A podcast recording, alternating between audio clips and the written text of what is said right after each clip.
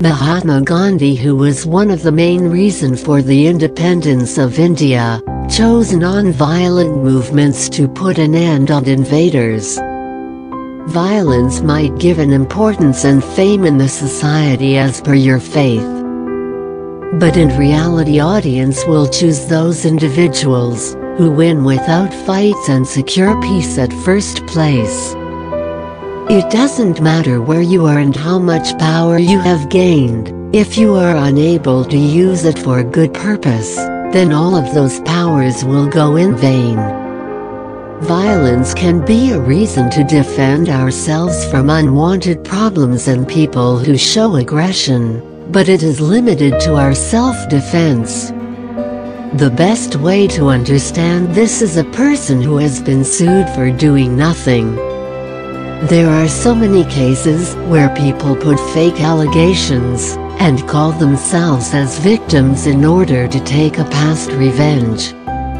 So what will you do if someone tries to file a case in a court for doing absolutely nothing?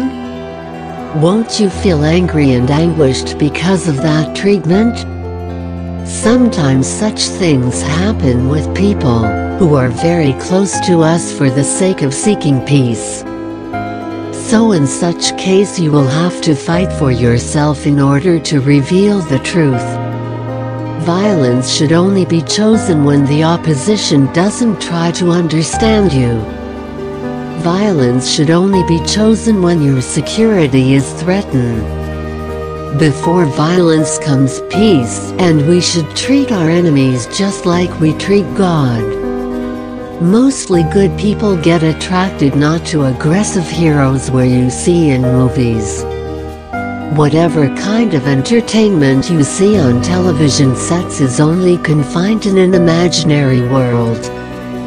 A person is said to be mature when he or she doesn't fear and chooses non-violent activities to solve problems.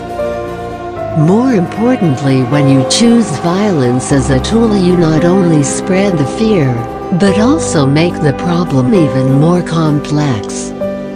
In the medieval period people used violence as a mean and had to cost their own lives. It's unfair we all know but rather we need to understand that it will only cause havoc. It will also hurt those who are not involved with you because of war.